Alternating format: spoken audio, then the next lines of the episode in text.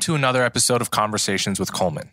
If you're hearing this, then you're on the public feed, which means you'll get episodes a week after they come out and you'll hear advertisements.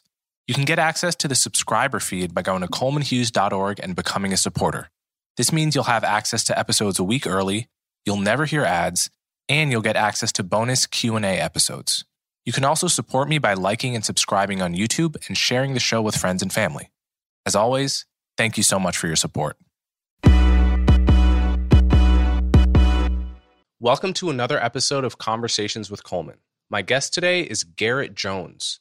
Garett is an associate professor of economics at George Mason University. His interests include macroeconomics, the micro foundations of economic growth, IQ, the power of culture, and public choice economics. The books we focus on in this episode are 10% Less Democracy Why You Should Trust Elites a Little Bit More and the Public a Little Less and the culture transplant, how migrants make the economies they move to a lot like the ones they left. We talk about the intellectual environment of George Mason University, and we briefly digress into a conversation about UAPs. Then we get back to the meat of the discussion. We talk about the benefits and drawbacks of democracy. We discuss the possibility of so called benign dictatorships. We talk about the crisis of expertise, the electoral college, and then we move on to the topic of immigration. We talk about whether and in what ways immigrants assimilate. We talk about the idea of the melting pot. We discuss high trust versus low trust cultures and much more. I find Garett to be a provocative thinker in the good sense of that word, though I don't totally share his point of view on cultural assimilation. In any event, I hope that you enjoy this conversation as much as I did. So without further ado, Garett Jones. Okay, Garett Jones.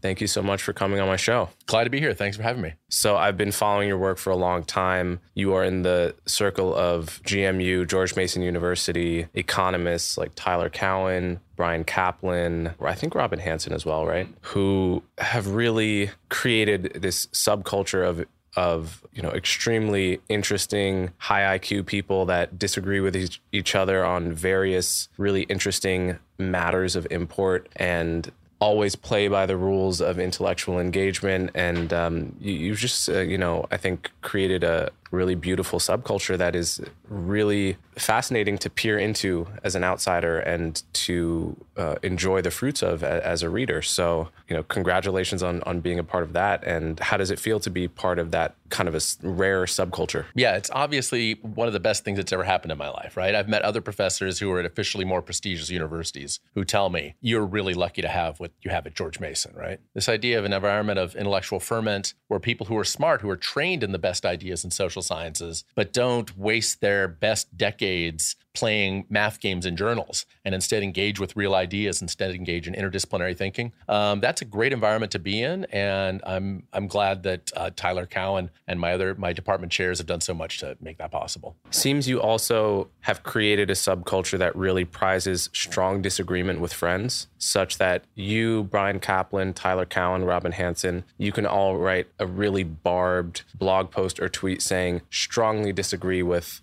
my colleague here and you'll lay out the reasons. Whereas many other subcultures prize conformity, mm-hmm. right? And you don't want to disagree too much with a friend or, or else it's awkward. Yes. Um, lately, uh, the question of unmanned aerial phenomenon, UFOs, has been an opportunity for some back and forth between a lot of us, on, especially on Twitter and blog posts. Um, but that's uh, you don't have to other somebody, right? You can just keep the discussion going uh, because ultimately, I think part of what all of us realize is that our audience is not the three or four of us; it's the greater intellectual community, right? And we should be engaging with those folks in a useful way. What's the disagreement about UFOs or UAPs as they've been rebranded? Uh, yes. So I, it seems as though uh, Tyler and Robin uh, seem to be more uh, sympathetic to the evidence. They seem to be more uh, persuaded by some of the evidence that these are something interesting. Maybe they're putting it in the one to two to three percent chance that it's actually something alien. And I think it's fair to say that Alex and I don't tend to look at it that way. I've I was raised LDS. I've seen a lot of evidence for that's member of the Church of Jesus Christ of Latter Day Saints. Uh, there are a lot of religions that have pretty interesting miraculous claims as part of their uh, background, and I evaluate these things. I evaluate these miraculous stories, and I'm like, some things are just hard to explain. I don't have to have an explanation for a really unusual phenomenon, I don't have to immediately say if I don't have an, an explanation for this weird phenomenon, I'm going to assume that it's a miracle. I'm going to conclude that it's a miracle. Some weird things are just hard to explain. They're puzzles that are beyond the reach of simple explanations at least in the course of a couple of minutes. Yeah, I mean, I, I, can see both sides of this. So, for example, I had Neil deGrasse Tyson on this podcast, and he was uh, very, very dismissive of, of the possibility that mm-hmm. any th- strange phenomenon we've seen are explained by um, extraterrestrial life. And, you know, so, uh, on the one hand, someone like him will say that it's very unlikely we're alone in the universe, given that, you know, we believe life is a naturally occurring process and not it's not that God touched one corner of, of the universe and breathed life into it, but it, it's pro- probable that we came from some kind of primordial soup, which is in principle replicable somewhere else. And given how many worlds there are, it's unlikely we're the only instance of, of intelligent life.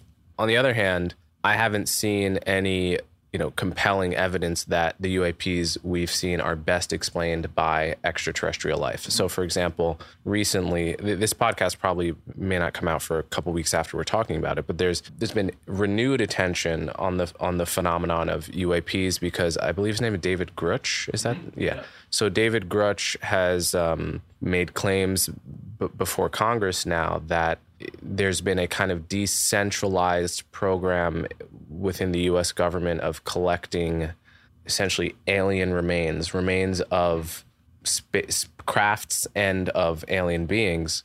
And there was an article that first, a long article that came out about it a few months ago at this point. When I read the article, I, I felt, well, this is something definitely worth paying attention to. But then when I saw the guy speak himself, I had the, just like the intuition that one has which you can't quite put a finger on that but that you're witnessing someone who's a crazy person. Um, now that gut feeling uh, i'm not claiming that my gut is is somehow super reliable but i definitely downgraded my the odds that i think he he has he's going to show anything for his claims once i saw him speak yeah, I mean, I um, partly I come at this as you know a Bayesian. I try to ask myself statistically if there were aliens um, in the universe, they would either likely be nowhere or they'd be everywhere. The chances of them just showing up in very hazy photographs on military monitors, like that's a very narrow range of evidence that should exist if they're really if there's other life in the universe right? We should be seeing either civilizations have a tough time getting beyond their galaxy or beyond their solar system or wherever, or on the other hand, ultimately some, everybody gets everywhere. Neither of those are obviously what's going on. I mean, it's possible that, that uh, the for, former category is what's happening right now. It's possible that there have been alien lives that are have gone and risen and fallen away over the course of the billions of years of human um, exi- of of the universe's existence. Right? That's totally possible. We obviously know that it's not the case that aliens are everywhere and obvious. That they're reorganizing galaxies, spinning them in unique colors, turning galaxies into looking like the number pi, something like that. Right? So the idea that they're just in this tiny little area is very weird. Also, there's the more my jokey answer to this is that um, if our government is a if our government were able to actually keep secrets and be competent at things, then there wouldn't have been a press conference held at Four Seasons Total Landscaping, right? Um, so like the level, like our government makes a lot of mistakes and its um, foul ups easily get found out quickly. I mean, the Watergate burglary would be one, Iran Contra would be another. So the idea that my government is competent enough to keep uh, something like that under wraps for decades. Well, I wonder if there isn't like a, a, seen and unseen fallacy there because, like, by definition, we don't know about the things governments have successfully hid. That's true, right? We only know about the ones we found out. Yeah, but we do. We should ask ourselves, like, if you've worked in government, have you do you think that these are the kind of people who can keep a secret for that long, right? And would it have leaked out by yeah. now? Would Jimmy Carter have let us know? would uh, Donald Trump have let us know? I, I just don't see the incentive to hide, right? I, I think obviously Bill Clinton had a large incentive to try to hide his blowjob and failed about mm-hmm. failed. And you know Nixon had a huge incentive to hide Watergate and failed. And those are all instructive examples. But uh, I mean, like, where's the incentive to hide this from the public? Mm-hmm. I, I suppose you could argue the first person to get their hands on novel technology wins some kind of arms race, but I mean, still, it, this seems in the category of of things that any typical patriotic government official would very much want to inform the top brass of very quickly. And then by definition, it would become difficult to hide. And of course, there are almost 200 countries in the world. And so, aliens, uh, the idea that governments all around the world have been successfully keeping this hidden is strains credulity too, right? As does the as does the theory that for some reason the aliens only crash land their planes in North America, right? These are all sort of basically one needs a lot of crazy to, to line up in a row in order to get just the set of facts that the conspiracy theorists are pushing. The UAP diehards would say like there's cattle proddings in Brazil and stuff. Yeah, yeah, yeah. But I mean that gets that gets really strange. I mean, aliens that just they're able to get all the way across the galaxy, but then they just crash land once they get to Earth. That's really, I mean, that's that's real. That's like something out of a 1940s radio serial. On the other hand, I, I thought of this analogy in the past. If you were a Native American looking at Europeans hundreds of years ago, you would say, these guys got all the way across the Atlantic Ocean and then they just like like they, they landed here and now they, they have no idea what to do with themselves and yeah. they're, and they're Columbus dying and, for a while right? and they're shipwrecked? yeah, yeah, I mean I don't know. So it, it, it's all it's all possible but I'm so I mean I would categorize myself as in principle open minded to UAPs uh, stemming from extraterrestrial life but every past example and current example of the evidence being right around the corner has turned up in, my view wanting. And i expect that to be the case for for the most recent one as well. Though you know again i don't have the best explanations for you know i've seen the tic tac ufo i've seen all of the um, all of the evidence and I uh, this is just something I'm not going to explain it by extraterrestrial life until there really is the smoking gun. And in this case, David Grusch has said, you know, we we actually have biological material that is provably non-human. Now, if that is true, that is an extremely easy claim to prove. Yeah. All you'd have to do is ship a few examples of this to a few different teams of chemists or physicists that could confirm yes, this is a source that could not possibly have been created given the current state of human knowledge. Now, why that hasn't been done in this case is extremely suspicious to me, given the claims that he's made. Yeah, I think that we should be good Bayesians about this and say extraordinary claims require extraordinary evidence. My base level of belief is that this is a wildly extraordinary claim, so it should it should require wildly extraordinary evidence, and they're not even at sort of like basic mid levels of evidence. So I, I mean, if this is the level of evidence it takes to believe in aliens, I should be believing in a lot of religions right now because there are a lot of miraculous claims where like weird things happen, somebody saw something, and um, it's hard to explain, and I can't come up with a legitimate, easy explanation. I think to me, one lesson of this is that the human demand to come up with explanations is um, overrated. We should we shouldn't be insisting on coming up with answers for things. We should be like people who are trying to explain the origins of life and where life came from and how all the species came to be. If we were living in the 1400s, if I was living in the 1400s, I would really want an explanation for why there are all these species around and why, you know, like seems to produce sort of like, you know, lions seem to have lions and tigers seem to have tigers. Like, why is all this happening? And, you know, what's, where did life come from? And why is there, why are there so many species? It, you can see why religions came along to give people easy answers for that. The right answer if you lived in the 1400s would be I shouldn't come up with an answer. I should just wait for a few centuries and maybe somebody else will come up with one. So just embracing ignorance is, I think, an intellectual virtue that is underrated in our age. Underrated in every age, I think. Okay, so I didn't expect to start there, but really I got you on the podcast to discuss your most recent two books uh, surrounding the topics of democracy and culture and uh, taking positions on those that are probably counterintuitive to some people, maybe upsetting to some people, but really based on on lots of research and careful thinking. I mean, in America, we have this idea that democracy is basically a sacred value, right? Democracy is at the core of what, for many people, it means to be an American.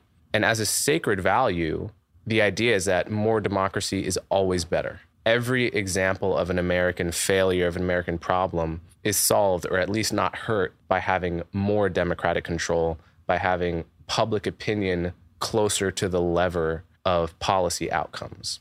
You come along and you were saying, actually, sure, democracy is good to an extent, but there are actually very important ways in which more democracy is bad and less democracy would be good. So, how do you substantiate that?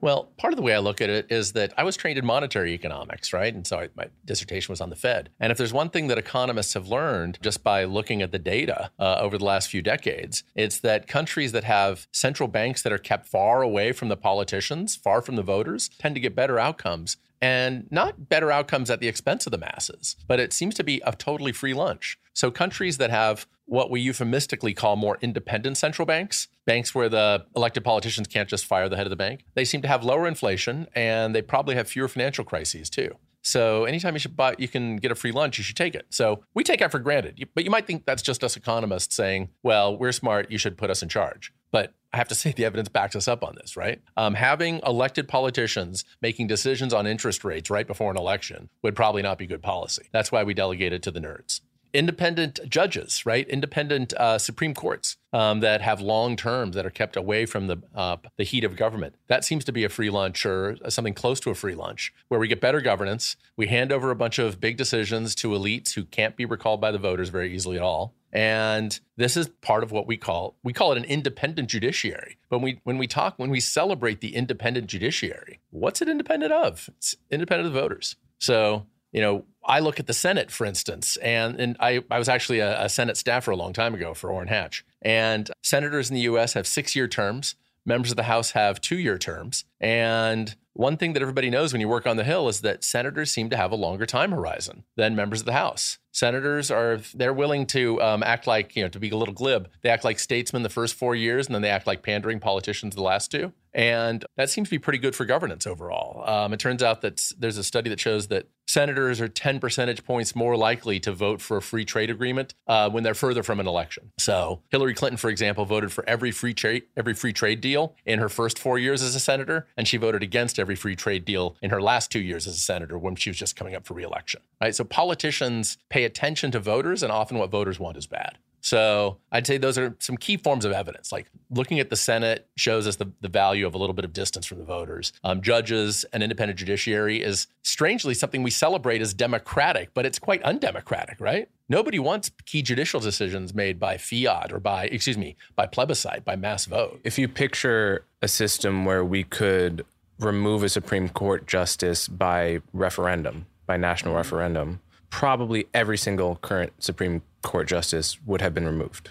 At some point in time or another, yeah. Uh, certainly, if you yeah. zoom out to the past like 20 years, there's almost no doubt. But even more democratic would be to just have the citizens uh, decide, make the Supreme Court decisions. So it would be more democratic. To, now, I would have to say that uh, jury decision making, uh, you know, which is you know, jury trials are a, a right that uh, we have in the United States for almost everything um, a jury trial is pretty democratic, right? But there we have a small number of people who know that they're the decisive voters, you know, usually 12 people, right? So that's a form of democracy that seems to get the best parts of democracy, ran, you know, getting the people's voice in there, but getting rid of the one of the weaknesses of democracy, which is where everyone's free riding off of everyone else's hard work right? When you're one of the 12, you know you're one of the key decision makers. When you're one of millions, you're like, eh, it doesn't really matter. In fact, you often know that your vote de facto doesn't matter. Yeah, yeah right? Like I know, I, I, I know that New York's delegates are going to go blue.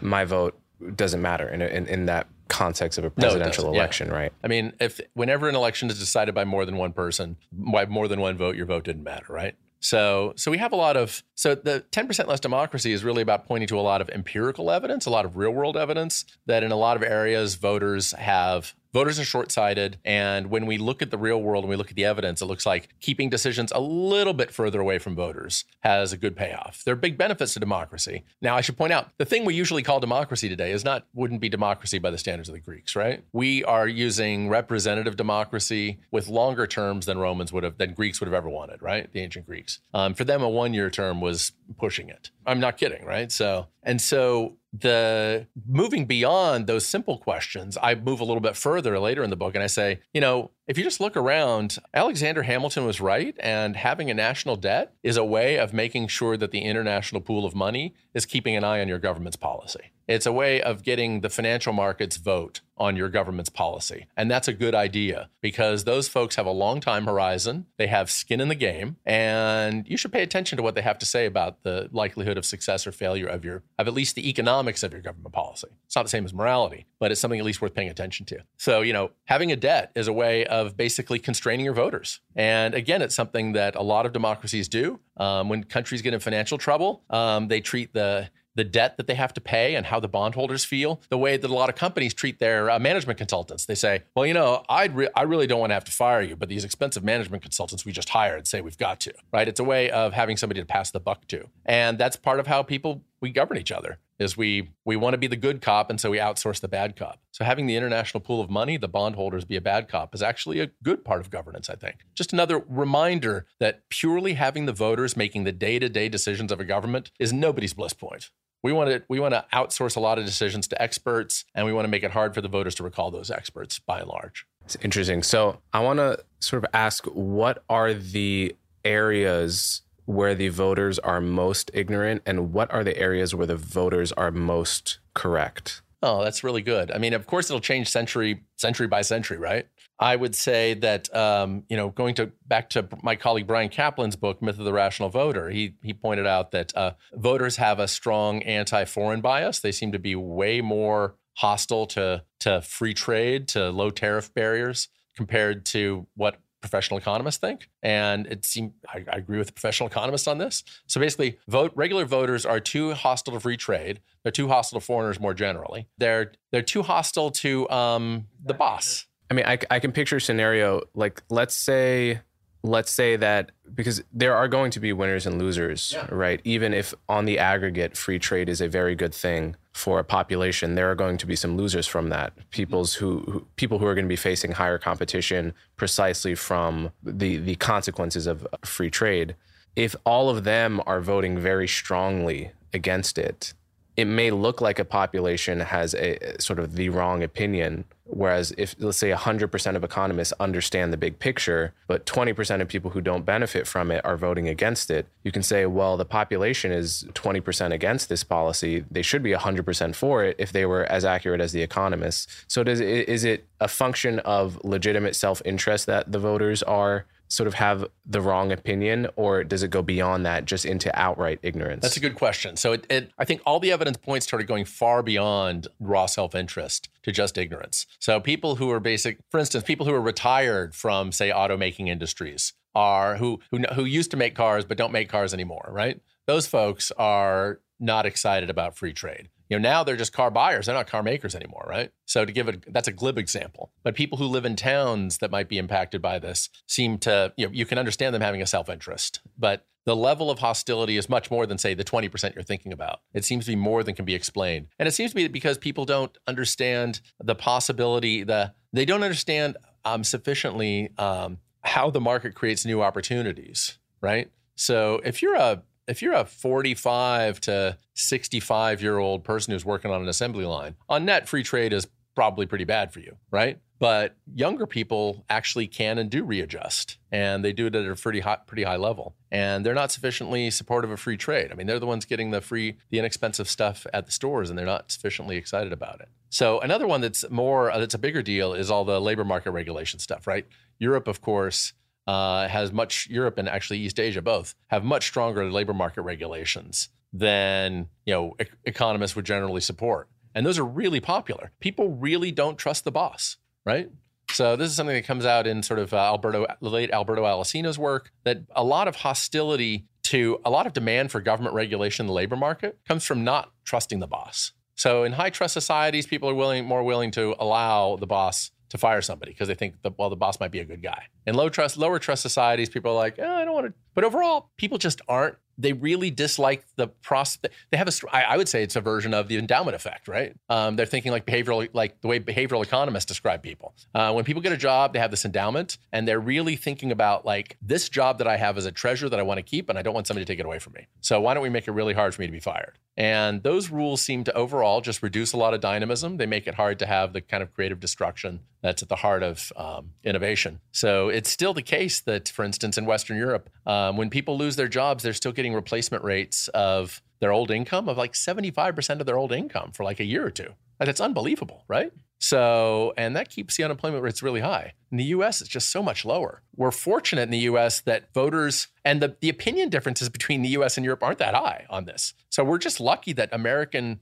institutions don't give American voters what they want when it comes to labor market regulation. We'd probably be poor, we'd have higher unemployment rates, and we'd have a lot less business dynamism. So, if I think about something like crime, in that case, how does expert opinion differ from voter opinion? And is there as big a divergence? that takes me outside of my um, area of expertise because I actually don't know surveys of, say, criminologists. So, I mean, if I just go by, so one thing that I have to do in this line of work is make sure that I'm not treating, say, the New York Times and the Wall Street Journal op ed pages as the elites, right? I take uh, something much more like Bryan Caplan's approach, which is I want to look at experts in the field and see what they think. So, I mean, I know when I look at recent literature reviews in the economics of crime, which overlaps a lot with criminology, I mean, they their findings are generally finding they're they're generally finding that more police actually reduce rates of crime. There is some debate the the incarceration effects on crime actually does you know the incapacitation effects of crime are obvious are pretty obvious.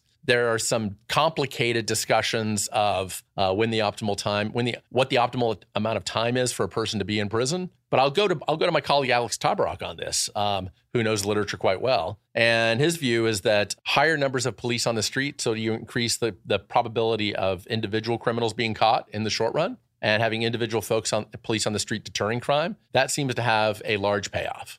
That is, there's still some debate on three strikes you're out, long sentences. But um, I'd say I think it's safe to say that experts in the field are hostile to the view that cutting police budgets is a way will have minimal effect on crime.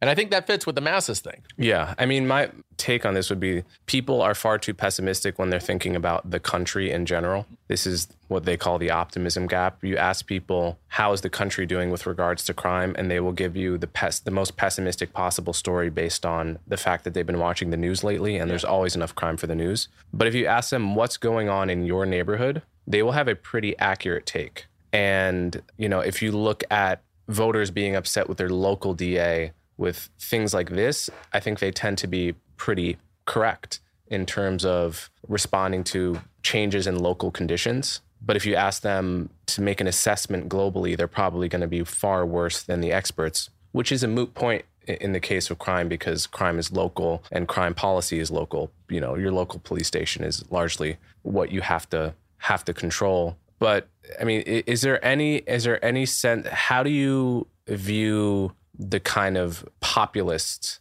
spirit that uh, has taken over a lot of places, right? Like the core idea of populism is that you know the people know what is best, and you're going to channel the popular will through an individual that has some kind of magic line into the uh, the will of the people. Yeah, always. Yeah, it's a disaster. It's a disaster. Yeah, yeah, yeah. Populism is quite generally a disaster, right? I mean, our our last populist movement um, got us uh, prohibition, right? Depending on how you want to blend together populism and progressivism, and uh, you know, and I think the new these the new wave of populism that is hostile to trade, hostile to any kind of uh, insider decision making, and hostile to following to actually believing results of elections uh, that seem to be fairly run about as well as things get run in the real world. I mean, this is it's uh it's people it's a lot of wish fulfillment, I think, right? So people like I mean, it's it's I understand why people don't want to say like there's other people who know more than I do about this and the world might not be the way I think it is. But I mean,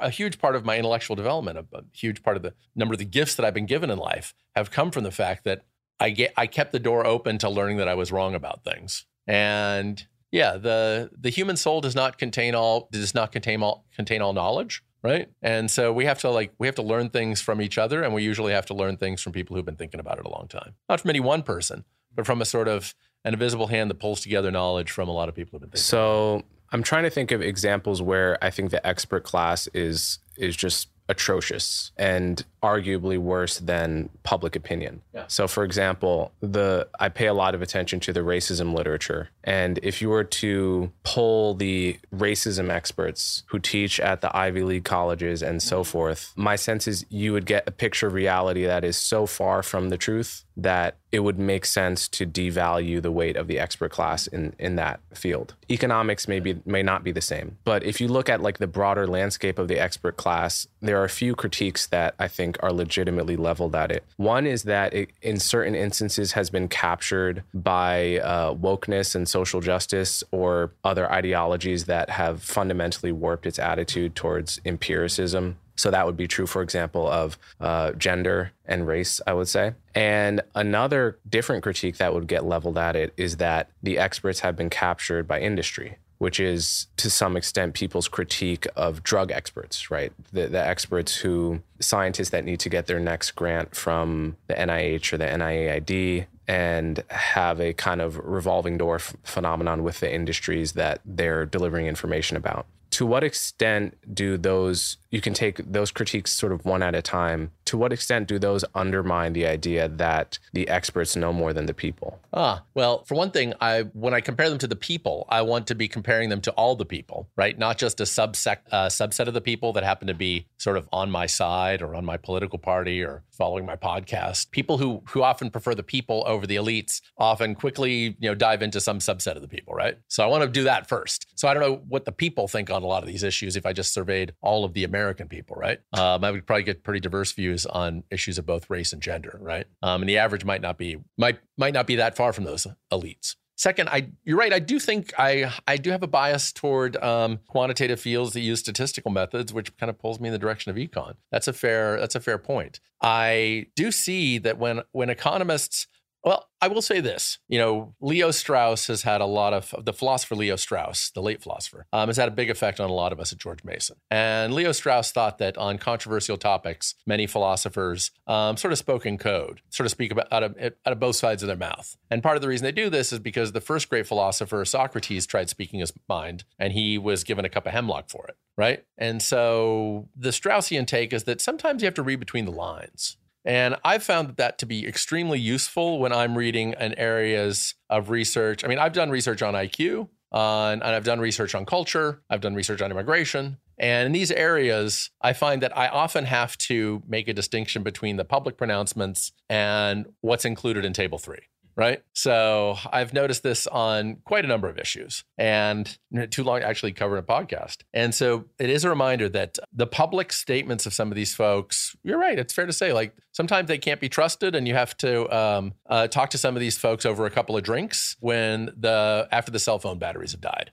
Yeah, no, that is definitely true. That's definitely my experience too, uh, dealing with all kinds of institutions. Like the the the truths you will get out of people yeah. over a drink are just diametrically different than what they will tweet the very next day or what what they will say publicly. And I, but I have to say, you know, econ has been pretty good on this. Like we've had recent lit reviews on the economics of crime and punishment and policing, and like you can learn a lot of really good things out of them. And they're it's not tucked away in table three too much. On the most explosive issues where people fear their careers being destroyed, I think there there is a special reason for caution about that uh, and for how we interpret things on that. It should be. It should, it's worth saying that you know everyone hates economists within the academy. Like you're not yeah, the most true. popular. No, we uh, right? we, are often uh, not that popular. Yeah, yeah, precisely in some way because you have preserved the empirical spirit, and that sometimes takes you in directions which are um, not congenial to people, not congenial to, to ideology. Yeah, the um, I mean, it's one of the great one of the great things about being an economist is that, uh, especially tenured economists, that you have a moral responsibility to tell the truth, and you also have some intellectual tools that help you think about how do you understand the world when you don't really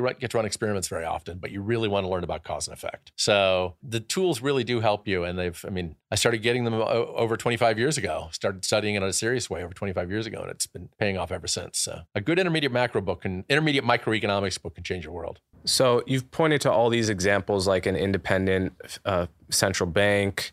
Supreme Court justices or, or, judges in general that serve long terms and you know can't be fired all these examples where taking things out of the control of the voters is actually good for not just the voters but the the entire society. Why not take this all the way and just say autocracy is better? Oh, and the core reason for this is that, you know, as Amartya Sen, the Nobel laureate, showed, um, there's never been a famine in a democracy. And one thing that democracies are really good at is making sure their citizens don't starve to death in famines. And so India's, he studied India, of course, and India's last famine was just a few years before independence. And since India's independence, I mean, it's not like they switched to becoming a capitalist utopia or anything, right? They they they stayed quite socialist for quite a long time with bad economic policies for decades. Uh, but never, nonetheless, they managed to never have a famine again. So Amartya Sen's result is held up in broad terms that basically voters care about not make they, they care about one thing that an autocrat might not care about, which is making sure that large numbers of citizens do not starve to death. Um, another point that Bill Easterly made, uh, the NYU economist, is that it, democracies don't kill their citizens very often. So I'd say those are the two big ones. There are other questions that are more debatable about whether democracy causes this or that good outcome, but democracy is not murdering their own citizens in large numbers, and democracy is not uh, let not letting their people starve to death. Like we'll give you the equivalent of food stamps or relief aid or something rather than let people die in a famine. Those seem like they're good enough that I wouldn't want to trade those off for any other alleged benefits of autocracy. I mean, I think it, more generally, it's worth remembering that even so-called autocrats are never really autocrats. You know, this is one of the big findings of studies of dictatorships and of monarchies more generally, is that the equilibrium, as my late colleague Gordon Tullock pointed out, the equilibrium always seems to be king and council. Kings always have some kind of senate around them, some kind of body of advisors who are actually powerful enough to say no at times and powerful enough to stop the leader. So, this is a reminder that there really is no option of autocracy. It's the question of the real trade-off that we should be thinking about is not pure demo- is pure democracy on the one hand versus oligarchy on the other. Not a, not a single leader. We romanticize single leaders. I think we, we might have some kind of tribal ancestral instinct as human beings to like want the one leader. But in practice, oligarchy is the only real other pole um, if we're not going to democracy. And uh, you know, Aristotle saw this, and so he thought that the perhaps the, he argued that perhaps the best practical form of governance was something he called polity, some kind of blend of democracy with oligarchy. And that's really what we have in the rich countries today. Is we have some kind of blend of democracy with oligarchy, and getting that balance. Uh, I think we can improve that balance by moving just a little bit in the direction of oligarchy. So it sounds like you're saying, and I and I agree that really the central benefit of democracy is avoiding worst case scenarios, which are famine, mass killing. Uh, democracies are very good at at preventing those things from happening, but not good at choosing you know the best policies on the more mundane issues, right? So you know that's is is another benefit of democracy preventing civil unrest in some way because this is an idea people have had that by having frequent elections and especially multiple parties, people can discharge their kind of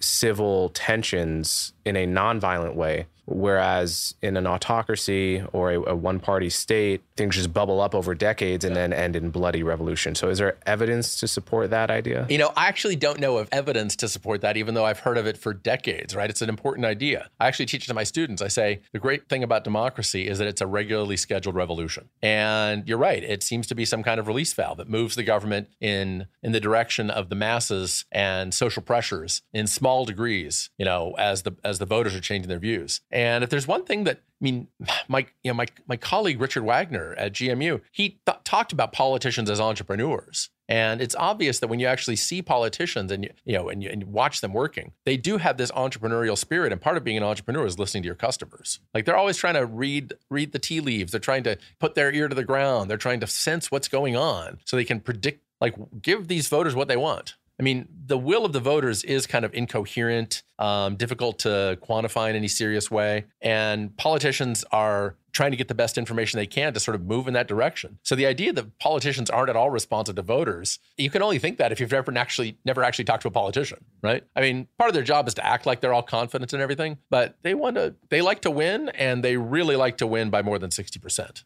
So when you look at senators, for example, and you see in their first four years they act quote unquote more like statesmen, and the last two years uh, they act like well doing whatever they can to get reelected, yeah. pandering, pandering, yeah, as you. Um, Celebrating democracy, as you're supposed to say, I guess. Yeah, yeah. I mean, in their first four years, though, are they governing from a sense of their own wise, like th- their own wisdom, or are they are they favor trading with interest groups. Oh, they're doing a lot of that, right? So it's not that they're it's not that these guys are saints the first four years, disinterested, noble, you know, public servants and the first four years. It's that some mix of forces gets them to act the way economists want them to act, right? So the, the trade deal thing is one of them. Another, but they're they're not doing that out of, of because they remember their freshman econ class. They're doing that. They're probably doing it because they're lobbyists who are like, hey, you know, we'd love to have these tariffs lowered, it would, and we might give your your son a job. And it just so happens that in that Yeah, case, the lobbyists have a view that expert economists would tend to agree with. Yeah. So when people complain about like the swamp and they complain about corruption in government, I'm like, you know, a lot of that stuff is working out just fine. But they're also handing out like corn subsidies and and stuff Yeah, you're that right. Uh, economists wouldn't Yeah. agree with, right? and uh, and alas, because we live in a democracy, we're going to keep those corn subsidies forever, right? Because everybody needs to win Iowa, right? We're stuck with that. It's it's a democrat. You know, that's a case where if you did have an autocracy, you probably would get rid of the corn subsidies in Iowa. I don't want to do that. I'm just willing to take um, having 85% ethanol as being the price of a democracy. So, what do you make of the possibility of benign dictatorship? And people, I mean, not that Singapore is a dictatorship, it's kind of a hybrid, interesting case, but people will point to a Singapore um, as an example, or you know, many many decades ago, South Korea as an example, where autocracy coincided with very high economic growth, and will kind of romanticize the idea of of um, just not being a democracy, full stop. So, what what do you make of that idea? Well, we have. Um, I like to romanticize Singapore, but I also, at the same time, do not recommend it to others. Right? Singapore is a you know in- incredibly impressive country, right? And they do not have anything like a full democracy. It's very hard to run a competitive election against the government. So they have some seats, but you know they're not. They're kept from winning anymore. So it is the case that many countries that industrialize industrialize when they're not a democracy and then they get they switch to democracy later on. That fits a theory that democracy is sort of a luxury good that countries buy right? And it's a reminder that when we're going with these when people want to say democracy causes growth well a look at a lot of these development miracle countries and realize they went for democracy after they'd gotten a lot of growth already. But it is a sign that uh, you know whenever someone plots a simple correlation and tells you it might be causation you should say well, maybe it's going the other way around I have to I, similarly I have to look at South Korea's example. I mean, I, I spoke to someone who grew who grew up in that. I taught at George Mason University's Korea campus for two semesters. It was a great experience. And I talked to someone who grew up there during the dictatorship era. And this person saw people he loved suffer um, under the dictatorship, but at the same time, he knew that the dictator Park Chung Hee like saved his country from being a wreck. That was his theory, right? I have to look at the data and say, I think South Korea would have done just fine otherwise. East Asian countries that were not dictatorships did fine, right? Japan industrialized after World War II, real democratic elections where parties were allowed to go in and out of power. Uh, maybe the communists were kept out, but uh, so it's I the causal effect of either democracy or dictatorship is pretty weak. Here's what I can say that's empirically has better evidence. Dictatorships are high variance. Dictatorships are basically you can get a big up or a big down. Democracies are basically the bond the bond market fund of political governance systems. It's safer. So that's the I think most most people should be discouraged from taking the risky bet when it comes to governance, and so that's why I think that the uh, autocracy story, the celebration of autocracy, ignores the many many bad cases that happen on the downside. Our brains just can't keep all the facts in our head at once. That's why some glib statistics can go a long way on something like that. Okay, so in the context of the 10% less democracy idea, the idea that, you know, there, there are certain ways in which, you know, experts and elites actually should wrench a little bit more control away from public opinion and, and voter control. How do you view the influence of the electoral college? Because it, it's a it's a perpetual fantasy of some to get rid of it, especially when Democrats have say just lost an election as a result of the electoral college distortions, or seemingly as a result. How would that influence uh, your kind of view? Well, suppose let, us imagine a scenario where it happens like Deus ex machina. Suppose the Supreme Court just declares it illegal. We have to go to proportional voting, right? I mean, just straight straight voting for the president. Um, all that would happen is that the vote, the pol, the pol, uh, our two big political parties would just switch their positions a little bit to win, right? So, I mean, it would it would have very little net effect. I think the big effect of the what we need to think of with the electoral college is we should we should really be thinking about the European Union when we think about the electoral college, right? The electoral college was a deal that was struck to get the Constitution written, and you know, if you were creating it from scratch and you didn't have to buy off the support of nine of 13 states, you would never have written the electoral college, right? It was a gimmick that was written to get a, to get the constitution done. Similarly, in the European Union, they had to give a lot of um, veto rights to individual states, much stronger than our than the veto than uh, filibusters in the Senate, just to get the European Union going right? So sometimes people make big, ugly deals in order to get something going. And it's a little bit of a deus ex machina to imagine. It's a, it's a crazy counterfactual to imagine what would it be like if that had never happened, right? Like, well, you wouldn't have the, you, I wouldn't have the EU if everybody had to, if every uh, vote was given one equal weight. I wouldn't have the United States uh, if every vote was given equal weight. So if it happened today, if I just imagine it, what are you going to get? You're going to give a lot less weight to wor- lot less weight to rural areas, right? Suburbs and the cities would get more weight. I think I'd be in favor of that. I think that would probably give me better policy. I think I would probably get less romanticization of agricultural life and less agricultural subsidies. Do I think it would change things dramatically? No. So let's talk a little bit about about your other book, which is uh, the culture transplant. What uh, what was it that drove you to become interested in, in this subject of uh, sort of cultural assimilation, the stickiness of cultures over time, mm-hmm. the effect of importing migrants on the long term culture of, of, a, of a nation, and so forth? Well, um, it really uh, was a result. In a way, it's a sequel to my my first book, Hive Mind, which is about IQ. I mean, the thing is that I have a lot of there's a lot of good experimental evidence that intelligence has big positive spillovers, that uh, smarter groups are more cooperative, that as my colleague Bryan Caplan showed, smarter individuals are more likely to favor market oriented policies by normal IQ measures. The thing is that as an economist, these are all like very short run measures, right? Something somebody's taking a test in a lab, and I'm watching them do play a game. I'm looking at the savings rates if I'm really interested in economic growth over centuries, I need to have some kind of measure that tells me how something reliably and in a trustworthy way, how something get, changes over time, over centuries, even decades. I'd be happy with decades. And so there, I couldn't tell a lot about how IQ changed over time, especially over things like centuries, right? The oldest IQ tests are about a century old.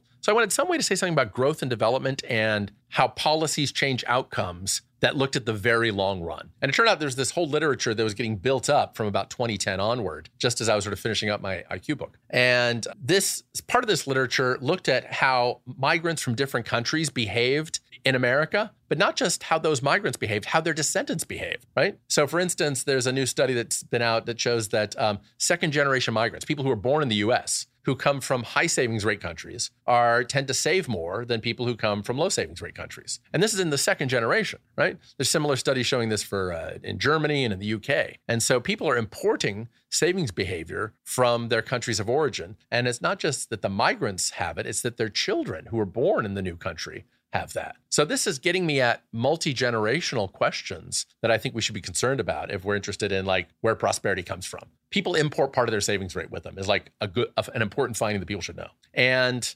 that's that's the kind of information that I wanted to be able to convey to people, um, so that they don't fall for these silly romantic views that people assimilate and that the melting pot is real and that people just become that uh, migrants become indistinguishable from other folks um, within a generation or two. I mean, my uh, LDS ancestors came from Wales. Um, a lot of uh, Mormons came from Sweden. They moved to Utah. There's still a lot of Swedish and English and Scottish and Welsh stuff going on in Utah. All these, you know, more than a century later. Aren't Mormons a little bit of a special case, though, in the sense that, and um, I mean, you you can obviously tell me more about this, but my perception is that Mormons and, and certain other cultures are more invulnerable to influence from other cultures. And that's actually a particular feature of certain cultures, mm-hmm. right? Like the extreme case is the Amish or the ultra Orthodox, yeah. uh, the Hasidic Jews. That's not like the general case of a migrant. Totally true. You're right. That's why I like to stick with the broad generalizations of big statistical studies, right? Like I'll, I'll use a personal anecdote as an illustration, but really what I should believe is the general research. And so, for instance, within Europe, it turns out that uh, people migrating from one European country to another in the second generation tend to hold attitudes that are a lot like those back home when it comes to the proper role of government. So, do I think the government should take care of people or do I think people should take care of themselves? That's something that is like probably has an effect on how people vote, right? Probably has an effect on people's political opinions. And how people answer a survey question like that is moderately carried over from the country of origin. So, the way this that methodology works is you you ask people in um, you ask people in Italy, for instance, how much should the government take care of people or should people take care of themselves? And then you ask second generation, say Italian Americans, should the government take care of people or should people take care of themselves? And you see a sort of matchup. Italian Americans a lot like Italians in Italy in the second generation. So when you say a lot like, I mean, I'm, I'm tr- trying to remember the figures from your book, but yeah. you were talking about correlations of like between 0.5 and 0.25 or something. Something like that. Something yeah. Like so that. like you you get some that are higher and some that are lower. So I would say like, yeah, 0.25 to 0.5. So I would say, I think of those as explaining, say, a quarter to a half of the data by normal measures. So, so there's, there's too much to ignore. And even when we have evidence from up until the fourth generation, which doesn't come in on a lot of studies, but it does come in in, in one study of trust, um, even there, the you get this sort of 40% persistence lasting into about the fourth generation on people bringing their home country attitudes toward trust to their new country. So there, and I also learned from your book there are on different traits, there's a different levels of persistence. So, for example, yeah. general trust seems to be kind of persistent. Savings rates seem to be persistent, yeah. but religion, strangely, religion is, doesn't. Is, is yeah. not. Um, now, attitudes toward whether women should work doesn't isn't that persistent? A priori, I would expect that to to be the opposite. I would I would expect religion to be one of the most yeah. persistent, and say like saving savings rate to be mm-hmm. kind of environmentally contingent or even trust level to be environment I mean environmentally contingent. I can picture taking someone from a very high crime, low trust environment if they move to Sweden yep. and they realize actually everyone is nice here, I can finally afford to be yep. trusting. It would seem within one tre- within one generation you would get a, high, a more trust trust trusting person. What is your theory of why those certain traits don't persist? Which traits persist and which don't? Yeah, that's I'm glad to speculate on it. I, I will say that, for instance, there's uh, here's one that uh, doesn't persist at all. Is basically, can I trust the police? And Again, that, that fits what you were saying before, where it's like it's what happens right around you. On the police are more trustworthy right in some places than in and, others. And, and, your opinion is mostly shaped based on what you're seeing right in front of you, right? So it's an opinion of somebody else right? A sort of can I trust my local government might be much something that's much more that moves with the country that you're in. Also, right? language is not very persistent. Oh, exactly. You're, you're, right? you're not going to find so a third generation is really high, right? Third generation immigrant exactly. that um speaks so, the home the home you know, uh, Leah Boustan, um, in her research, uh, she makes a big point of the fact that uh, in the, among U.S. migrants in the second generation, there's a lot of name assimilation, right? And you know, further on, I'm sure there's even more name assimilation. And so you can imagine sometimes it's uh, something as simple as I want my kid to fit in in school, right? Don't want my kid to get picked on. So, and you know, it's unfortunate the kids do that, but that ends up shaping some assimilation. It's fear of the other. So I don't have a grand ultimate theory, but I do know that some of the ones that do fit line up with things that look like things that look more like simple economic parameters, right? So in economics, we have this one idea that actually I, I, first learned from Austrian economics, the idea of the rate of time preference, how patient a person is, how much you give thought for the morrow. And that seems to be something that people sort of carry with them from one country to another. That, that sort of rate of patience. That's going to be shaping your level of frugality. Like how much, you know, do I spend on things right now? Do I help out my family right now? Do I help out my loved ones right now? Or do I say, no, I got to say no to that because there's something might happen in the future? What do you make of the fact that people that leave a country to, to go to another country are in the general case let's say economic migrants are a very non-random sample of the totally countries true, right? that they come from yeah. and therefore you know naively i wouldn't necessarily expect there to be a big correlation well it may be as simple as uh, the basic so let's let's let's be optimistic about this which I, is fair enough here let's assume that the people who come to, to America are on average like, you know, in the top third of the countries they're coming from, right? Like that's plausible, right? And, uh, but then they'll each be the top third of their own country and their countries will each differ on those traits. So my hunch would be, for instance, that uh, say second generation um, Italian Americans will be more trusting than other Italians, and um, but still less trusting than the Swedish Americans, right? So, and that actually is what ends up happening in the data when you look around. So basically, we're getting the selection ends up um, in many cases bumping people up, but you still get the correlation. So it's uh, if you think in old uh, high school algebra terms, y equals mx plus b, we're shifting up the slope, but we're we're we're keeping the same slope, but we're shifting the intercept. So let's say I come from a very low trust country, probably a country where it makes sense to be low trust, and then I move to my sort of an immigrant enclave in the new country. So, for example, to take my grandparents from Puerto Rico moved to the South Bronx in the late 50s. They are now in an, a neighborhood largely with other people from low trust countries in a context where it still makes sense to be low yeah. trust. Now, if you measure the trust of the entire country, yeah, yeah. you're going to say, well, these are the low trust migrants have remained low trust. They're bringing they're bringing their culture with them, but they are bringing their culture with them in the sense that they're around the same people from the the mother country. So it kind of they haven't really necessarily moved into yet the segment of society where it no longer makes sense to be low trust. They're still in the immigrant enclave. So what would be interesting to me if, is if you could parse the difference between, say, and to keep with the example, the Puerto, the descendants of Puerto Ricans that have now moved to places in the country that have no crime, that are high income, mm-hmm. do they remain low trust relative to their peers or relative to the Puerto Ricans that stay in immigrant enclaves with other Puerto Ricans from who are all from a low trust mother country? So, A, that's an important question. But B, if I'm writing a non utopian book, I don't want to spend that much of my time thinking about scenarios that aren't actually happening, right? If it's if it, if for instance it is very common for folks to stay in ethnic conflict conclaves and that keeps down their trust to their initial country of origin levels, that's something I want to report, right? So there might be a reason why assimilate. If merely finding a reason why assimilation is not happening doesn't mean assimilation is happening, right? No, but it does importantly changes the causal mechanism because Yeah. under one reading, the the thesis is just that immigrants don't assimilate full stop. Culture is sticky. The culture of your mother, of your parents just goes to you with high likelihood regardless of what happens in the country you're moving to. Uh, the other would say, well, no, there's nothing inherently sticky about culture. It's the fact that if you if you create a little Puerto Rico in the new place you go to, you're going to stay very similar to Puerto Rican. Whereas if you actually move to a different environment where you are now a minority shoulder to shoulder with a totally different culture, your kids will turn out like the new culture, not the old one. Those are very different causal mechanisms. Those are. You're right. Yeah. Absolutely. Yeah.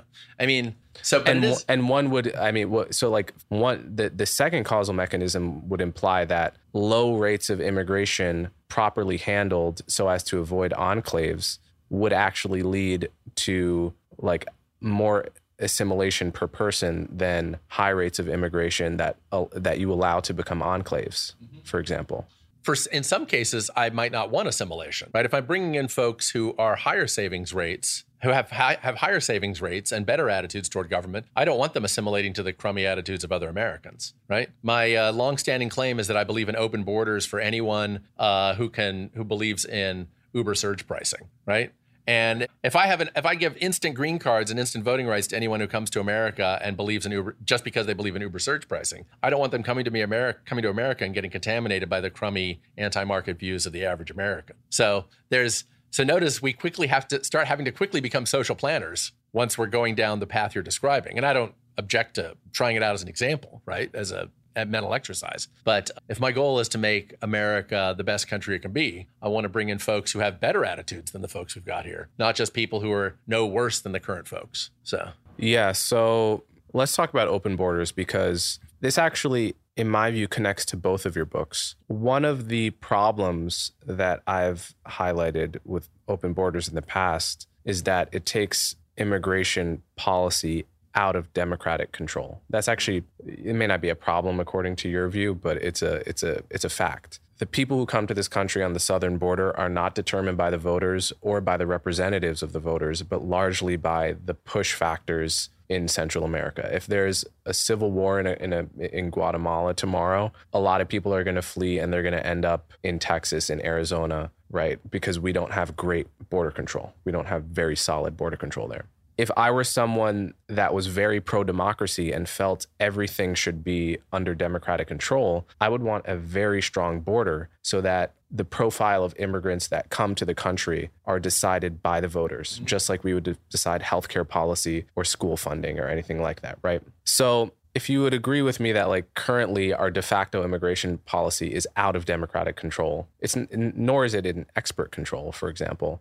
What would be what would be the implications of having a strong border, right, for our immigration policy, well, um, of bringing it under democratic control? In other words, to point out if if the idea is that anything that changes our country a lot should be under democratic control, then we're going to have to have the government in charge of fertility policy. And I definitely don't want that, right? Who are all these people having kids without government permits, right? I definitely don't want that. So there are a lot of personal decisions that should be not under government control. And so part of being in a democracy is uh, part of being living in a country that has something like a Bill of Rights is saying uh, there's certain rights that we all agree on that are just outside of debate. And so one question is should certain forms of migration be outside of debate, just like what religion you are as part of debate, out of debate, thank goodness. So right now we have open borders between all 50 states, right? If ever, if uh, if there's really high crime in Washington D.C. and people decide to move to Northern Virginia, nothing nothing people in Northern Virginia can do about that, right? So we just live with that. That's just part of the deal. Again, that's part of the 1789 deal in a way, right? So if now take your hypothetical uh, seriously, though. If uh, if the United States were like literally able to be in, in control of the southern border and could, you know, basically it would be just like coming in at the airport at LaGuardia, right? They can decide whether what what the deal is with each individual person who comes in. It seems pretty obvious that um, the American voters would still favor a pretty soft family reunification policy the average American really likes for families to be together. So I suspect that in terms of net total flows, if we actually had voters in charge, we would have um, a lot of people would be continuing to come from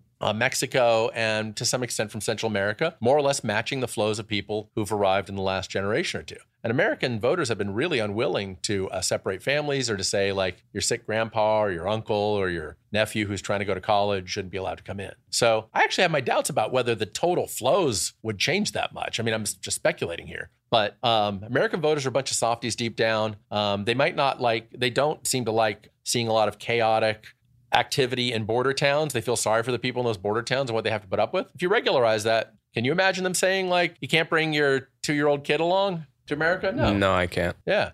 I think family I can definitely- is a I very can- strong meme in America. I can definitely imagine Americans voting for a de facto like tough for a single male economic migrant to get Yeah. access with Yeah. no with no family. Yeah, you're right. You would probably get a lot less of that. And I mean, it might be, I mean, if I were just speculating, it would probably be more female biased. The voters would probably be more, you know, more open to creating opportunities for female migrants, uh, partly because of biases against men overall, right? Men do commit a lot more, you know, t- probably 10 times the violent crime of women, right? So, and and a lot of family reunification. And if a lot of that family reunification is folks who are, you know, under 25, they're going to be raising families here too. So I just have a hunch about that. They're like, that might not change things much. I mean, that wouldn't be my utopian policy from the point of view of making America the best nation it could be forever. Might be part of it, but um, How big is the gap between public opinion on immigration policy and economist opinion on immigration policy? Oh, this is this is this is one where um, I can't really I don't really know what economists' opinion is for real on immigration policy because all the questions are phrased in weird ways when economists get asked them, and I think there's some Straussian stuff going on, some like hiding of their true views. So I mean, it does seem as though you know economists are very excited about high skilled immigration. So economists, I mean, like a like a lot of policy activists and entrepreneurs they are aware of the fact that you're a lot more likely to get a lot of positive externalities, lots of positive spillover effects. More in a, the things that they'll highlight, not not not precisely what I'll highlight, um, is um, you'll get a lot more people who are scientists, engineers. You have less, uh, fewer fiscal concerns about people taking more out of the public till than they're putting in. In fact, it's the other. Like they might be putting in much, much more. Right. This is one of the things I try to have to remind people of when we're talking about immigration policy. Why not the best? Why? I mean, there are a lot of people who'd like to come to America. Why not bring in the folks who are going to pay 10 times more in taxes than they're going to drain out? So they can take some of the burden off of me. So I, I think that uh, some version of high skilled immigration seems to get a lot of support from economists because it has clear positive spillovers for the whole economy, and it eliminate it eliminates a lot of concerns about uh, being any kind of drain on the fiscal on the fisc. The, the concerns about low skilled immigration drawing on the government's debt are maybe overrated some. It gets a little complicated, but why not just pick the thing that's not not debated at all? So, when you talk about the importance of trust and the stickiness of attitudes towards trust among migrants and immigrants, your colleague Bryan Caplan, who wrote a book uh, called Open Borders, w- for which I had him on the podcast a while ago at this point, um, he made the point in that book that, ironically, like democracy, there may be a kind of Laffer curve for trust where, like, a certain amount, there's an optimal amount. Yeah, there Right. not There He- isn't. he So you he disagree read, he read that study that? wrong. Yeah. She read that study wrong. Okay, Yeah, well, just yeah, just If briefly. you look at if you look at income Yeah. levels across countries, it's like this. He picked he picked something weird. Okay, so I think what he said in that book was like if you look at the highest trust states, like the Dakotas, they're not the highest productivity They're not the states. richest. Yeah. Whereas You're New right. York, Within the U.S., Boston, the U.S. things are kind of weird. Yeah. Okay, but, But across hold on, how does that weird. how does that all hang together though? Yeah, I mean, I mean, part of it is that uh, trust is only one part of my story. So, like, I think you know, I think it's better to spend more of our time on the things that are really easy to measure concretely, like savings rates, and something where we know it, it's more likely to have an effect on policy, like your view on the role of government. So, yeah, it's a reminder that there's there's more than one thing going on. Um, the North, the the Dakotas are not a great place for people to take on high productivity projects. And so you have some folks there who tend to come from ethnic groups that are quite high trust. A lot of Scan- people of Scandinavian descent who, by any measure, are top of these ratings uh, on trust. And but uh, entrepreneurs aren't excited to launch the highest the highest activity, the highest productivity uh, projects there, unless it comes to fracking, right? So yeah, the coastal cities have been magnets for high innovation projects and they get the benefits of American institutions that are created by people all across America, but that are voted on by politicians all across America. And that's that's great. Like there's yeah, it's just a reminder that when you're looking within the United States, the amount of variation is restricted in a way, right? You're looking at one of the best places in the world. Let me tell you what it's like actually. Oh, here's one of my favorite correlations. You hear this all the time online. Do you know that within the NBA, there's no correlation between height and how good you are at the sport, right? Yeah. So that what, what basically is this, America um, is one big country like that. There's a term for this. Yeah, is it, is it a restricted range? It's not, but it's not or? just restricted range, right? It's because so you're right about that. Restriction of range is a big problem in a lot of statistics. Uh, that's when you're only looking at a, a, group of super smart people, so the the correlations get weaker. That could be the whole story here, but I have a hunch that it's more than that. Um, when we talk about the NBA case, it's that the reason you're let into the NBA is because you're good, not because of your height. So height does help, but there are other people who are really good at doing great things in the NBA who do make it up through some other way than height. So basically, it's the ex ante selection. So um, I don't know if that's what's. I doubt that's really what's going on. In but the I think of like what is the economic engine of the United States has always, you know, New York has always been central. New York City, since yeah. its inception, York, has San been Francisco, central. Chicago, yeah, yeah, and even New York, just compared to all of the other early cities, was clearly mm. it was different from Boston and Philadelphia. Yeah. I would assume it's always been lower trust than Boston and Philadelphia too. I don't know that that's true. Yeah, but, it seems plausible. Yeah, but it seems plausible just because of the history of New York and the the grittiness, the immigration, the quote unquote unwashed masses, the crime, the crime, Ellis Island, everything, right? But notice the institutions that New York lives under are designed and the United States as a whole, right? They're living under the Constitution. They appeal to federal courts that are no part of which uh, you know New Yorkers are only a small part of the federal judiciary and the people voting for the federal judiciary. So part of my story is that voters in the Midwest, voters in Wyoming, voters in Texas, they're all building this America uh, and the American institutions that New Yorkers um, get to take advantage of. I mean, I was just walking around town this morning and I saw I saw U.S. federal court right right down there, just a couple blocks southeast of here, and that U.S. federal court exists through the legal through the voting behavior of people far from New York. They're building the institutions. I would so New Yorkers are building a small part of American institutions. I agree with that. At the same time, if I if I think of the prototype of the ambitious entrepreneur who can flourish best in a high trust system with courts and enforcement of contracts and so forth. Nevertheless, that ambitious entrepreneur is not a particularly high trust person, mm-hmm. and in in some ways is kind of a low trust person. Mm-hmm.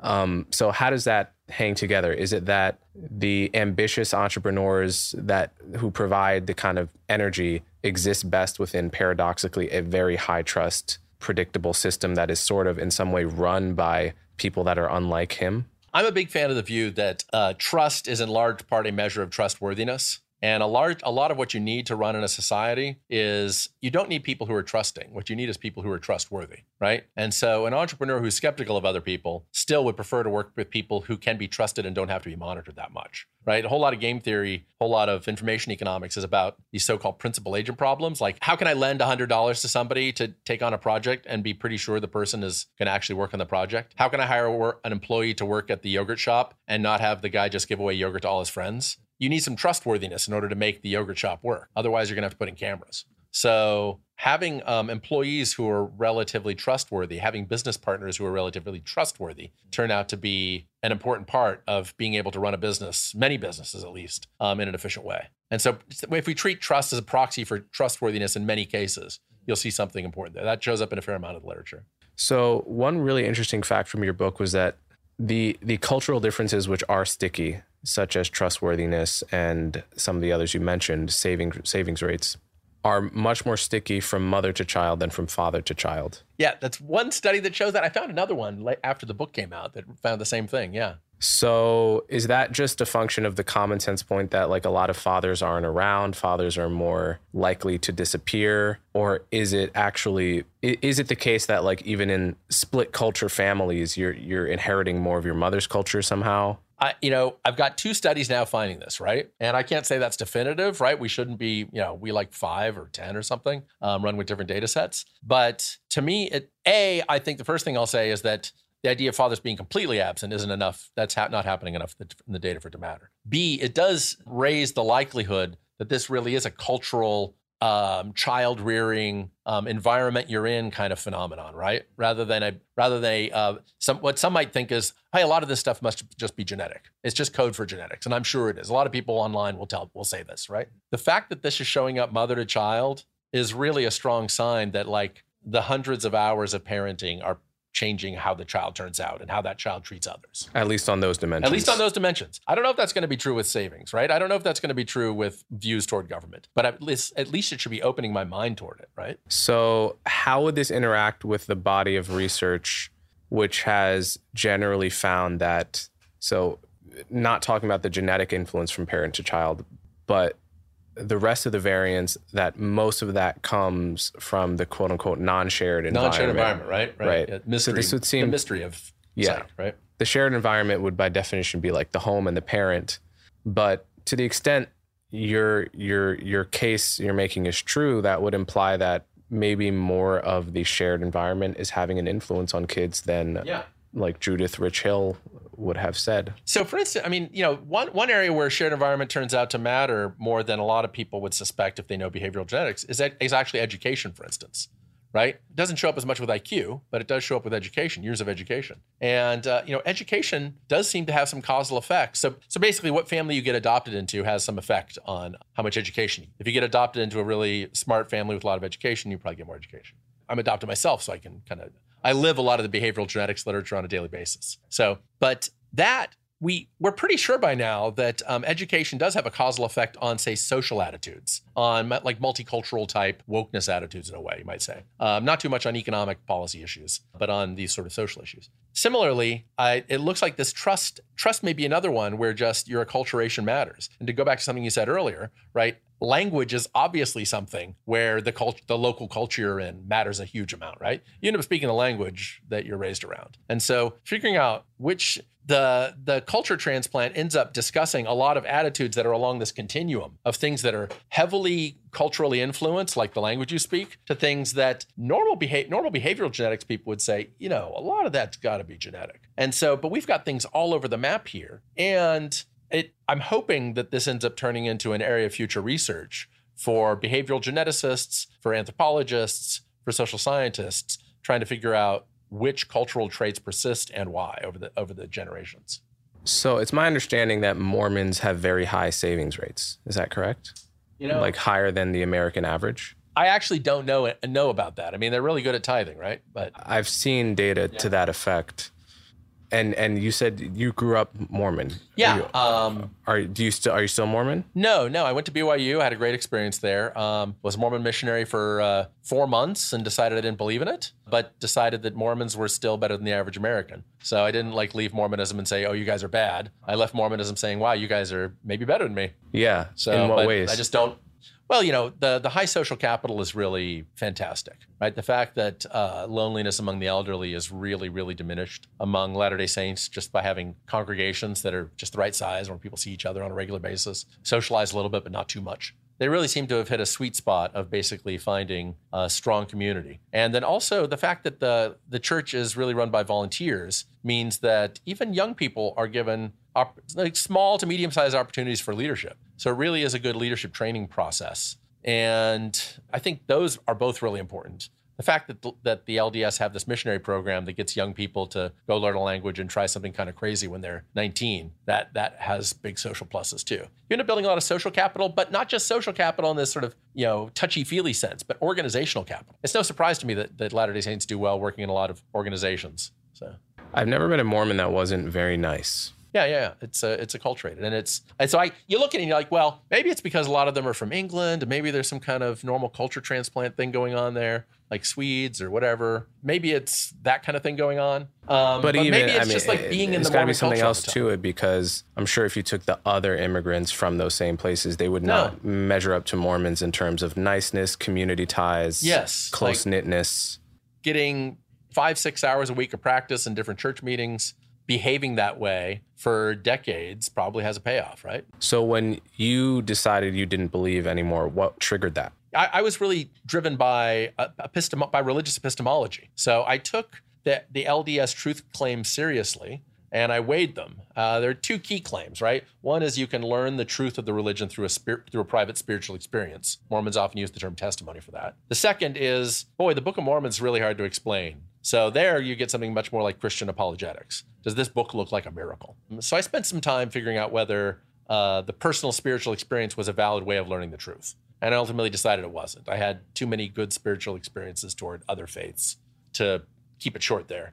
And on the Book of Mormon, similarly, I realized uh, a little bit like the unmanned aerial phenomenon thing. I realized I don't quite know how this book was written, but it doesn't seem like it has to be a miracle. And there are a lot of other books that are written in really impressive ways, often through a method called automatic writing, where people get in trance like states and dictate whole books. So some books get dictated by automatic writing, it turns out. Uh, trance like states where people write books that seem like it was beyond their capability. I don't have an explanation for how automatic writing works. I just know people can write non miraculous books with it. Apparently, Jane Eyre or one of the Bronte sisters wrote that way. So, yeah, learning that uh, the world was intellectually more complex than I knew at a young age, and learning that spiritual experiences were kind of a dime a dozen, um, those were formative experiences, and that's what pushed me out. How old were you when? I was 19. I was knocking doors as a missionary one day. I was like, mm, nice people. Have you ever seen the Book of Mormon? Oh, yeah, I went and saw it while I was still in previews, the musical. Yeah, yeah. How did you feel about it? I mean, I thought it was good fun. So it was too optimistic at the end because at the end they say the kind of the message at the end of the Book of Mormon, the musical, to spoil it, is, well, we're just going to have a new made up book and we don't need to believe it anymore. And our religion won't have any rules now, but we'll still be nice Mormons. And um, it was the idea that you can take the parts of religion out that you don't like and keep the rest, and the religion will still stay there. I'm a big fan of what's known as the strict church theory of Rodney Stark, uh, my former colleague Larry Iannaccone. The reason organized religions work is because they have some rules. They weed out the people who are just going to free ride, who are who are not going to give anything to the community. And so the strict church theory, I think, holds up pretty well. You need to have a religion with rules in order to make it, uh, in order to get people to contribute to the public good. To bring a religion needs to weed out the people who bring potato chips to the church potluck, and they need to weed in the people who bring good casseroles to the potluck. And a little bit of fear of God is one way to get people to bring a good casserole to potluck. If I think of my friends who are, for example, Reformed Jews, and I grew up in a, in a heavily Jewish area, they seem to have a sense of community without any sense of fear of God. Yeah, yeah. Is that an exception that proves the rule, or is there some way that that works into the strict church theory? I, without knowing, I mean, I've learned something about Reform Judaism over time. I find it very appealing. Um, and the idea of trying to keep the best parts of your faith while adapting to modernity. I think the strictness, if I can speculate on this just wildly without any expertise, it's that Reform Judaism is held together by the need to keep Judaism alive. Right, Reform Jews, like um, like most Jews the world over, know that it's really important to make sacrifices to keep Judaism alive. They know that there are forces in the world that would that would absolutely love for very evil reasons to destroy Judaism, right, as a whole. And I think that gets a level of commitment and it gives a willingness to sacrifice for the group that very few that perhaps no other religion can can muster up in this world. And there may be a confound of just the historical consciousness that Jewish people have. Yeah. Uh, the recency of the Holocaust, the fact that it, in many ways, is an ethnicity as well. So those things may help hold it together in it a way that focal points for people to, to so know. that it maybe doesn't need yeah. fear of God. It's possible that it's possible that's what's going on. Knowing that there are that there are people around the world currently, hopefully small in number, who would like to destroy you, but that there recently have been incredibly powerful people trying to destroy you. That's a, that creates uh, that solves uh, I think the strict church theory in a way that I hope no one ever has to solve again. So I'm assuming you're an atheist yeah, now. atheist enough, yeah. Atheist so enough. yeah. So do you have kids? No, no.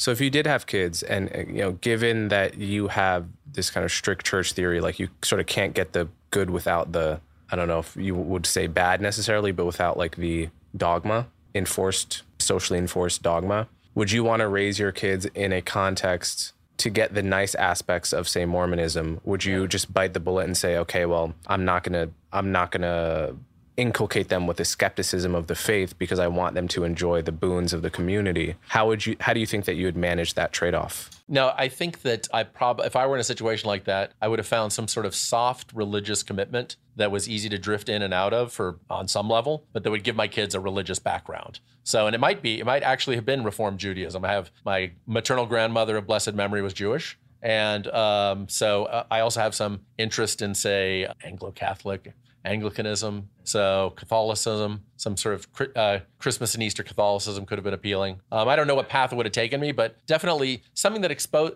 Like I might. Here's the secret story. The secret story is I would want to. I would. It would only be worth my time if it would end up also teaching them some of the you know greats of the Western humanistic tradition, right? So if they end up reading, if they end up reading um, the Bible along the way, and end up being exposed to great art along the way and great music, that really makes it worthwhile. Because I feel like the humanities training that I got from being raised LDS, from getting to read the scriptures at a young age, and from being exposed to good music of a variety of eras, that was really valuable, and I wouldn't have gotten it otherwise. Okay, so uh, I guess that brings me to the end of my questions for now. It's been great to have you on. Before I let you go, where should I direct my followers that may want to encounter some more of your work? Sure. Um, my uh, my website is easy to find. It's uh, jonesgarrett.com. And uh, my Twitter, I'm uh, Garett Jones, and uh, easy to find there. One R, two T's. If you type two R's, you'll find the uh, former Yankees player. I think I did that. Yeah. Garett with one R is me. So. All right. Thanks so much, Garett. Thanks for having me. Thanks for listening to this episode of Conversations with Coleman. If you enjoyed it, be sure to follow me on social media and subscribe to my podcast to stay up to date on all my latest content. If you really want to support me, consider becoming a member of Coleman Unfiltered for exclusive access to subscriber only content. Thanks again for listening and see you next time.